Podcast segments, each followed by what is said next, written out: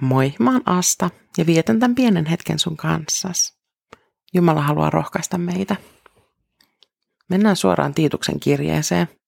Sen lukuun kolme ja jakeisiin kolmesta viiteen.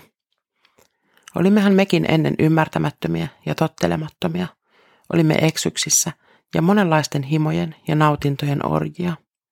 Elimme pahuuden ja kateuden vallassa, vihattuina ja toisiamme vihaten.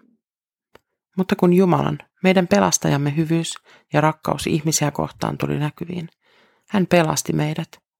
Ei meidän hurskaiden tekojemme tähden, vaan pelkästä armosta. Hän pelasti meidät pesemällä meidät puhtaiksi niin, että synnyimme uudesti, ja pyhä henki uudisti meidät. Jumala teki pelastussuunnitelman meidän varalle ja toteutti sen. Ei todellakaan siksi, että me oltaisiin oltu hurskaita ja ansaittu pelastus. Kyse on vain siitä, että Jumala rakastaa meitä. Hän tietää, miten pahoja me ollaan.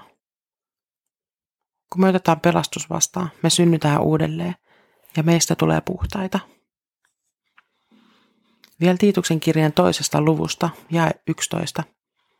Jumalan armo on näet ilmestynyt pelastukseksi kaikille ihmisille.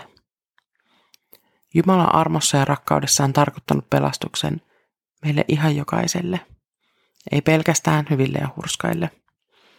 Koska ei meistä kukaan ole sellainen, ennen kuin Jumala pesee meidät puhtaaksi. Jumalan armo on tarkoitettu jokaiselle meistä, ja se on lähtökohta, mistä käsi Jumala toimii. Jeesuksen kuolema ristillä oli armonteko meidän jokaisen puolesta. Jumala valmisti pelastuksen ihan jokaiselle. Valitettavasti kaikki ei ota tuota lahjaa vastaan. Ja se on suuri kipu Jumalan sydämellä. Pyhä henki uudistaa jokaisen, joka ottaa vastaan Jeesuksen. Meistä ei kuitenkaan tuu teflonia, vaan synti tarraa kyllä tiukasti kiinni meihin aina kun vaan joku tarttumapinta ilmestyy näkyviin. Siksi meidän pitää pysytellä lähellä Jumalaa, palata sinne ristin juurelle, antaa pyhä hengen jatkaa työtään meidän sydämissä.